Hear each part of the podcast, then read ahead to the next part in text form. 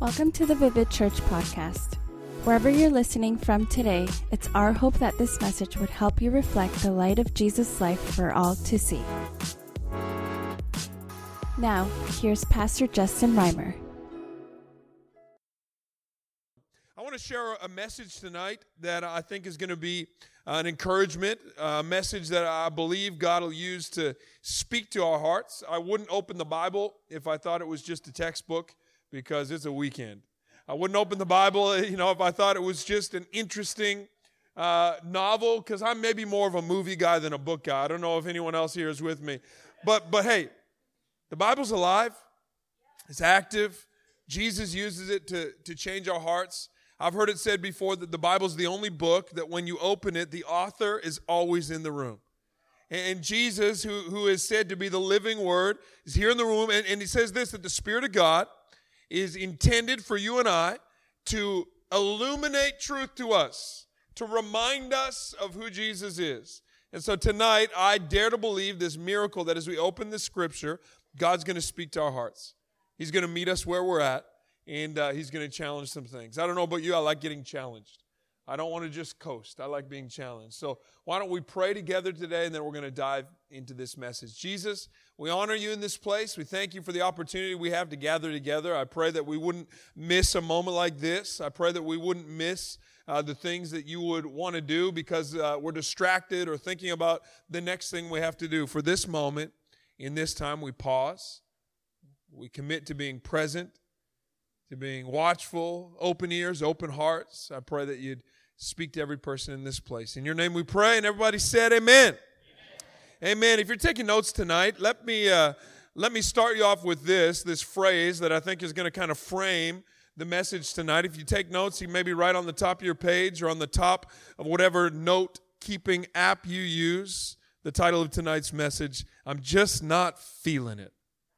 I'm just not feeling it. You ever been in that place? Like, man, I'm just not feeling it anymore. Like the gym, I'm just not feeling it right now. Anyone ever felt that way? Like there was a time I was really into it. Like I, I, I bought some new shoes and I was like, I was ready. I was locked in. I was dialed in. It was every day. And then I just took one day off. And that was six months ago, and I'm just not feeling it. You been there? Been there? Man, I don't know about you. I, I love I love thinking about and preparing for great meals. Are you with me?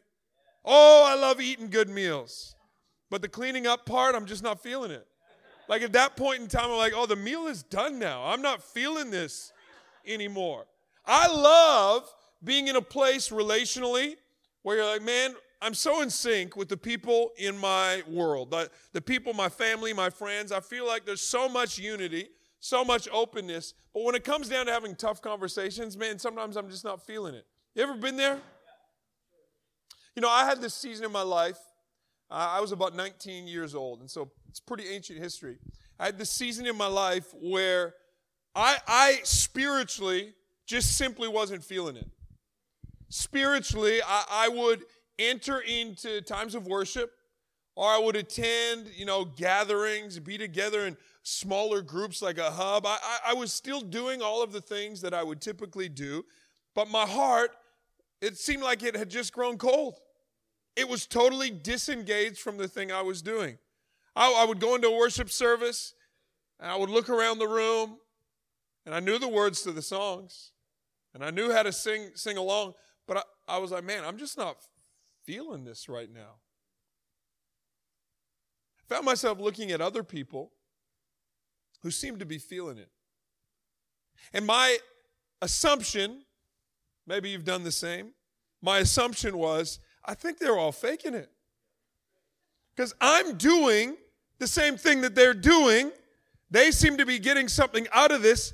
I'm not getting anything out of this. I think maybe everybody else is just faking it, which was really a good thing for my heart. It really helped soften my heart to really turn into a blamer who was looking at everyone else. You know, I had this, this sense like I'm just not feeling it. Have you ever been there spiritually? Maybe someone here tonight, you're like, you, you're in that rut. You're trying to get yourself out of the rut, but you're like, man, I just not feeling it right now. You know, I think feelings, they take a little bit of a bad rap sometimes in church. Because tonight I want to talk to you about, in, in essence, the, the love of God. We're, we're in a series of, of messages called These Three Remain out of this beautiful chapter of Scripture in, in 1 Corinthians chapter 13, where the Apostle Paul defines love. He's speaking to a group of people who were in a growth phase, a group of people who were in like an upturn if they were on a graph. They're a group of people who were, they were hungry and they had desire within them to grow. And they were like, man, we're feeling it right now, Paul. Like we're in this groove. Help us to grow. Help us to get better. Help us to get stronger. And then he starts with this, this, straight, this statement. Let me show you the most excellent way. And they're all like, whoa, I'm feeling it. I'm feeling it. Getting hyped. And he goes, here's the most excellent way. If you speak all the greatest words, articulate with perfect precision, but you don't have any love, it's going to just sound like a cymbal being crashed over and over. And if you if you have wisdom, the ability with foresight to prophesy, to see the future and to declare it to the people around you, but you don't have any love with that wisdom, you're nothing. And if you just determine, well, instead of those things, then I'm just going to give everything I have all my money, all my time, all my talents. He goes, even if I give my very life, but I don't have this grounding in love, then I've gained nothing. So, a group of people who are like, Paul, you started, you had me. You had me when you said the most excellent way, but I'm just not feeling it anymore, bro. You just are like major downer. You're like, I'm a banging cymbal. I got nothing. I gain nothing. And then he goes on beautifully to, to, define love. It's patient, it's kind, it doesn't envy, it doesn't boast. It's beautiful. It goes on and concludes with this thought These three remain faith, hope, and love. The greatest of these is love. He's like the types of things in life that really matter, the types of things in life that, that, that lead towards excellence aren't how, what you say, what you know, and what you give. The types of things that last are things like faith, things like hope, things like love. And the greatest of all these is love because God's love. And so I, I, think sometimes feelings get this bad rap in, in, church because we read a statement like this, we're like, God is love, and, and, and then we conclude love's not a feeling. You with me? You've ever heard that? Love's not a feeling. And you're like, man, that's good. I, I read a, a tweet of that years ago. Love's not a feeling. Man, do people still tweet? It's been a while. Love's not a feeling. I think that is true. However, I think it might actually be distracting us from a more holistic picture. Love is not a feeling, but love does feel. Like feeling doesn't necessarily motivate love, but love will always motivate feeling when we begin to function in love. Like God's not asking us to be emotionless drones who just do the right things because love's not a feeling after all. So I'm just determined. Uh, it, it's actually as we understand how loved we are that out of that place of being loved, love begins to overflow. In First John, it's put this way. First John chapter 4, such a beautiful depiction of the love of God. It's like you can't love God if you don't love the people around you. He's simply saying this like, like if you really, really love God, you're going to understand the heart of God is all about people including the person next to you. So, so love goes that way. man, God, I'm just not feeling it. Like I'm good with you, but when it comes to other people, I don't know if I'm I'm feeling it right now.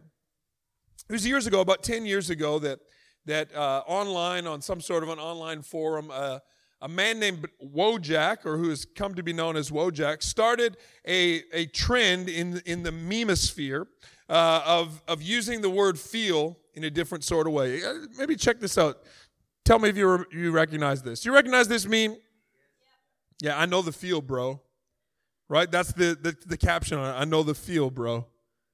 And in, in, in this one instance, we took the word feeling and reduced it down to the word feel. You're like, well, it's just it's an easier way. It's it's fewer fewer uh, letters to type out. But it's interesting because feeling, that ing, is what makes it a, a verb. It makes it action oriented. It's also what makes you recognize that it's fleeting, it's fickle, it changes. Have you ever woken up to the greatest day of your life? Like, oh, I slept so well. Everything is awesome. You got like the Lego movie soundtrack stuck inside your head. Everything is awesome until you get like cut off, and then you're like, man, this day, now I'm just not feeling it anymore. Have you ever been there? Like you, you, you, you're at work, you're in a groove, you get distracted, you're not feeling it anymore. You're saving, you feel like you're on the way, and then a bill you weren't expecting comes, and you're like, I'm just not feeling it anymore. I got to go buy something now. right? It's interesting that, that, that I guess it's just, it's a meme, but check this out. This same type of concept actually it goes on and on. Check this out. I like this one. Look at all the feels I know. Check out the next one. We should be probably more honest that this is usually us. Hold up. I don't really know that feel, bro. That'd be a good place actually for us to live, probably more often than we do. When people are expressing an emotion to us, I'm like, oh, yeah, yeah, yeah, yeah, I know exactly what you mean. I feel the same way in this story of my life. Now let's make this conversation about me. You ever been there? Like maybe we'd be better to actually show someone we care by saying, tell me more about that, that feeling you have right now. Check this one out.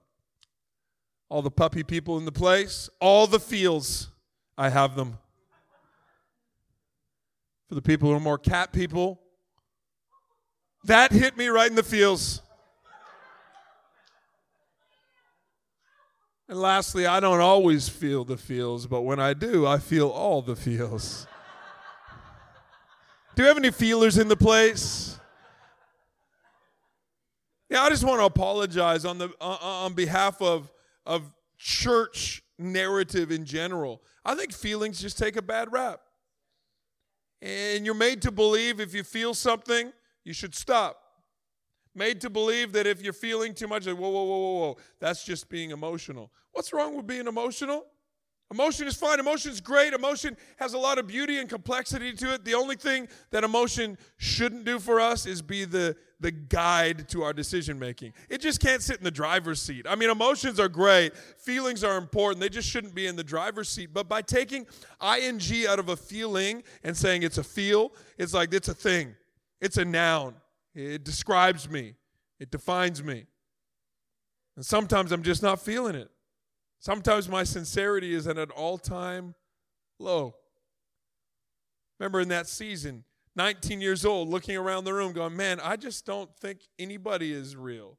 I think maybe everybody's faking it. And that season was, was carried on for months in my life. I'm doing the right things, but the feelings aren't there. This morning I was reading out of the book of Lamentations. Lamentations has all the feels. telling you. If you want to get happy, maybe don't look at Lamentations. Lamentations, it's, it's a book in the Bible written by a guy named Jeremiah. Jeremiah wrote one book that he put his own name on, and then he wrote a book called Lamentations, which essentially means a song that makes you cry. He was known as the weeping prophet. I don't know if he ever intended for Lamentations to be published. Maybe it was just his journal. You know, dear diary.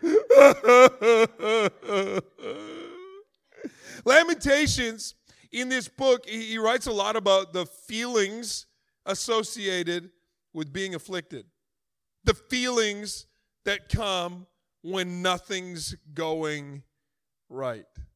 I think a lot of times when we say, I'm just not feeling it anymore, it's because we were feeling so much that we tried to stop feeling so much, and then we're like, why can't I feel anything anymore? It's kind of the way it works, right? When you start shutting off some feelings, you start losing sensation in other areas as well. And so he's writing with all the feels. Man, I'm so afflicted. Everything's awful. Nothing's going right. Have you ever been in, been in that headspace? Amazingly, probably similar to you and I, Jeremiah, when things are going wrong, finds himself pointing blame to others. You know, often when, when things are going wrong, we look at those around us. You did this to me. You did this to me. Sometimes we look at ourselves in the mirror and we're like, You did this to me. Sometimes we like to kind of point downward, be like, The devil, the devil made me do this. It's just Satan, you know, hiding behind every rock, certainly with a pitchfork in his hand. He's out to get me. True sometimes. And then I think often, if we're real, like we point the finger at God.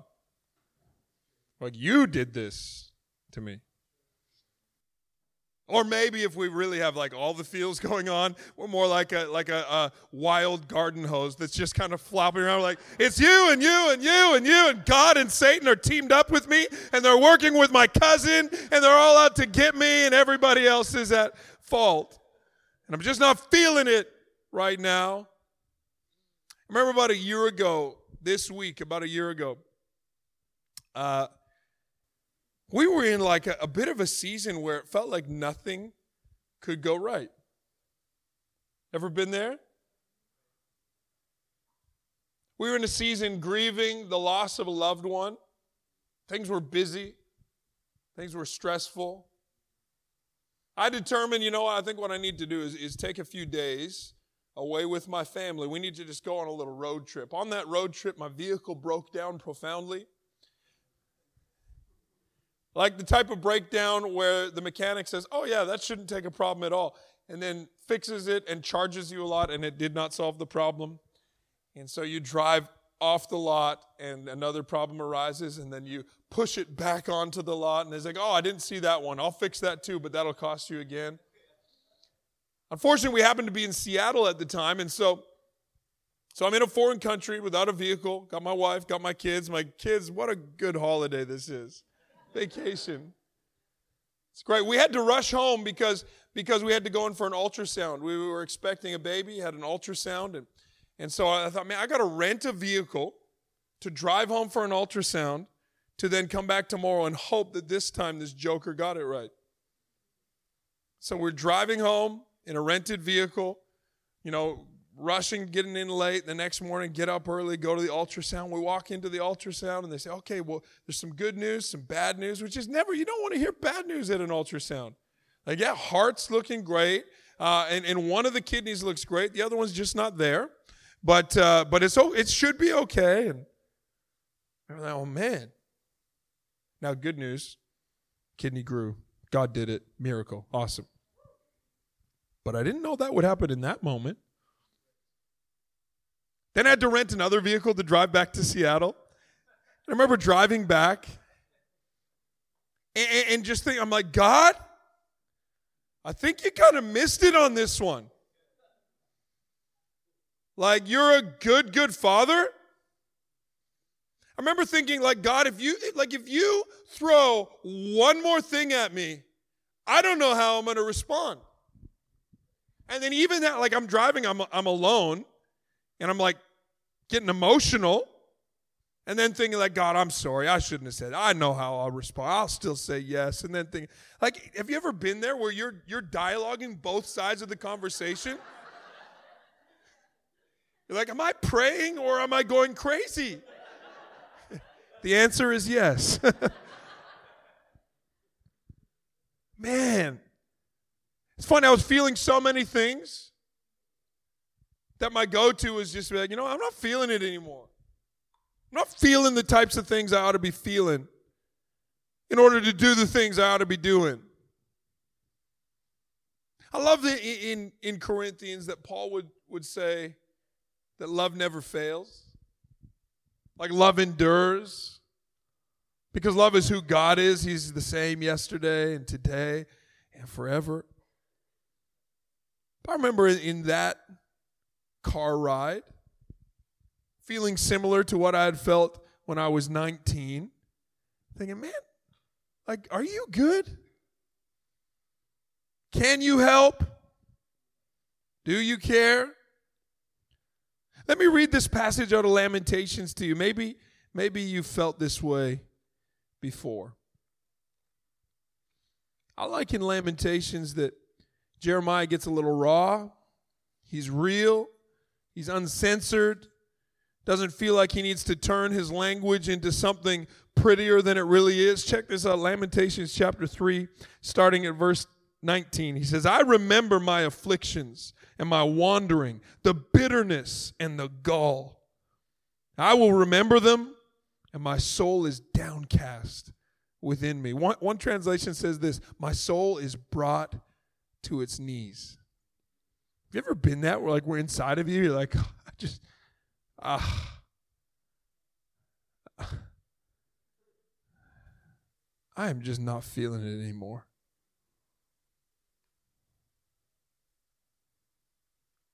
And in that place, on his knees, Jeremiah says this Yet this I call to mind, and therefore I have hope.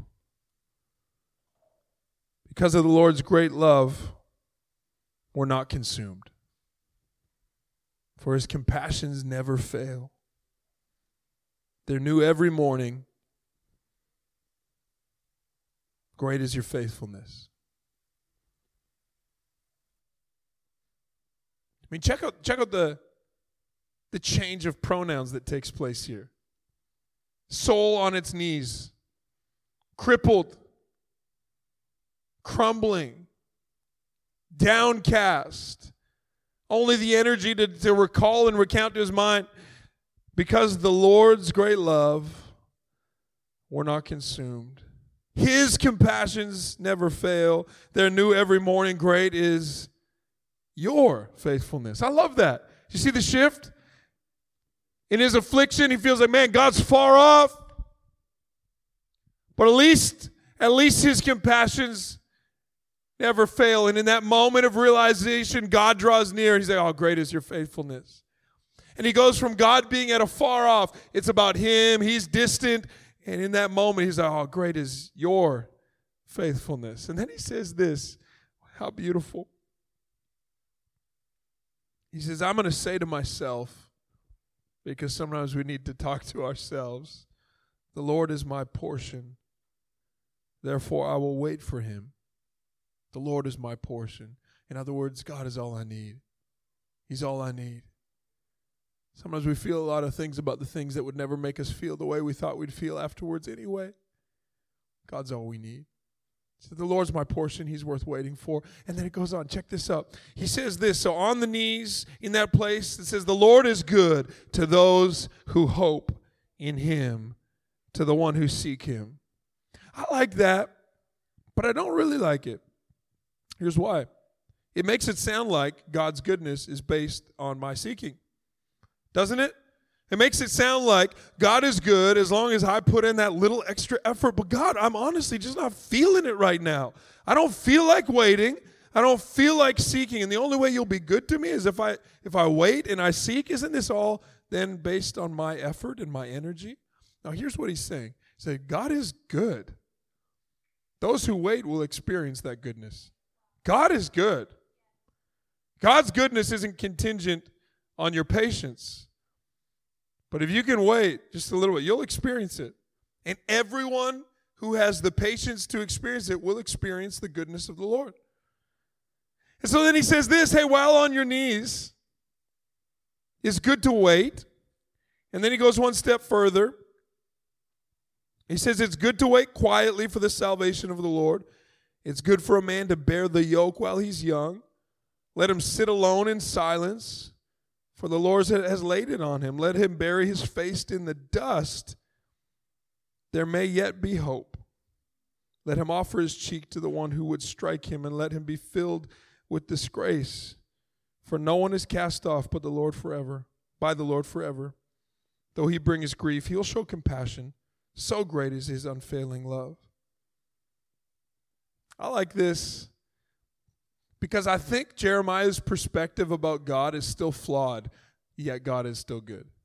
He's still flawed. He's like, God put this on me. God's weighing me down. God is pressing me. And I love this about God. He is so confident in who He is that He's okay with us getting some of the details wrong. He's okay that in our grief, we're like, Why'd you do this to me? God's not like, Oh man, what have I done? God knows who He is. He's comfortable with who he is. He knows his plan.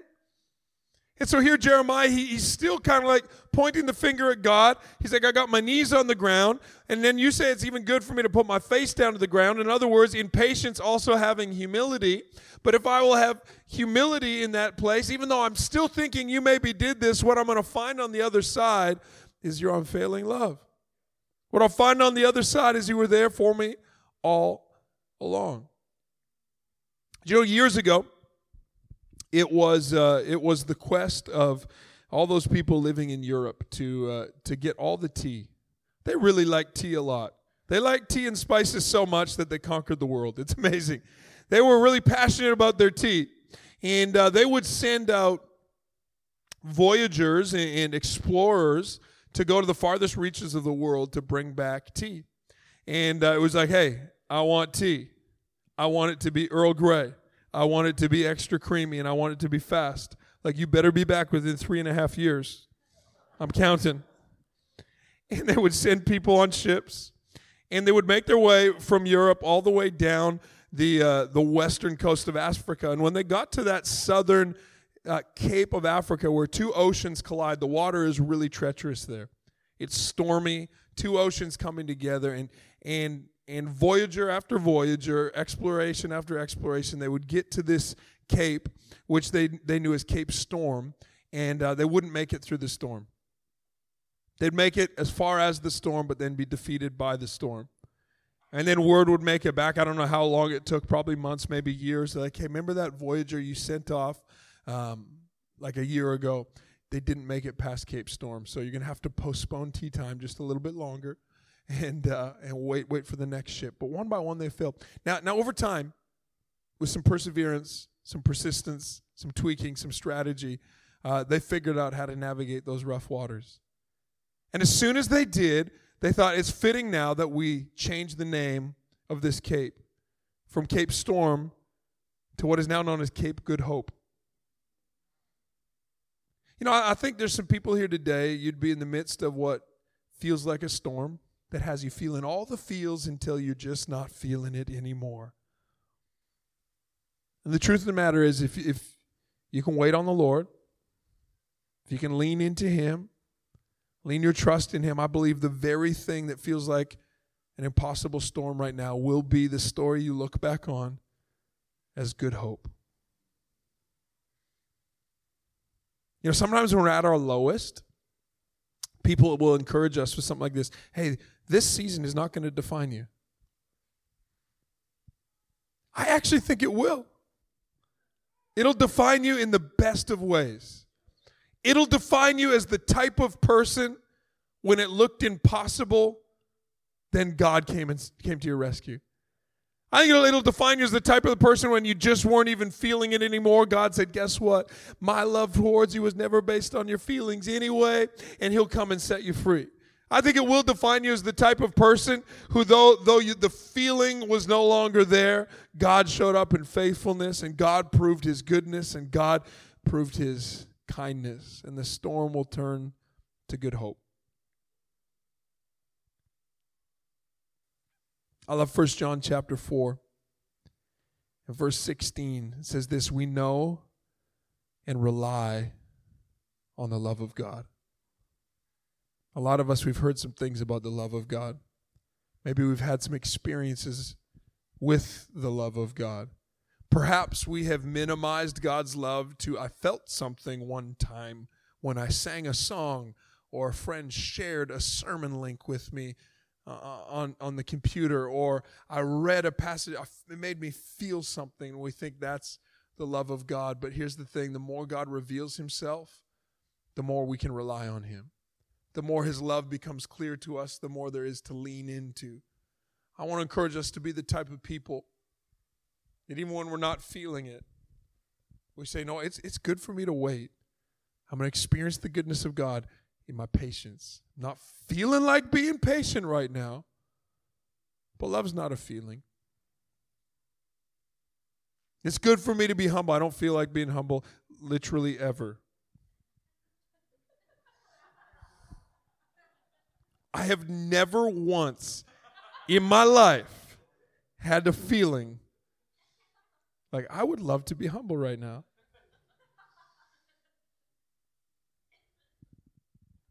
You know what I think is amazing about God?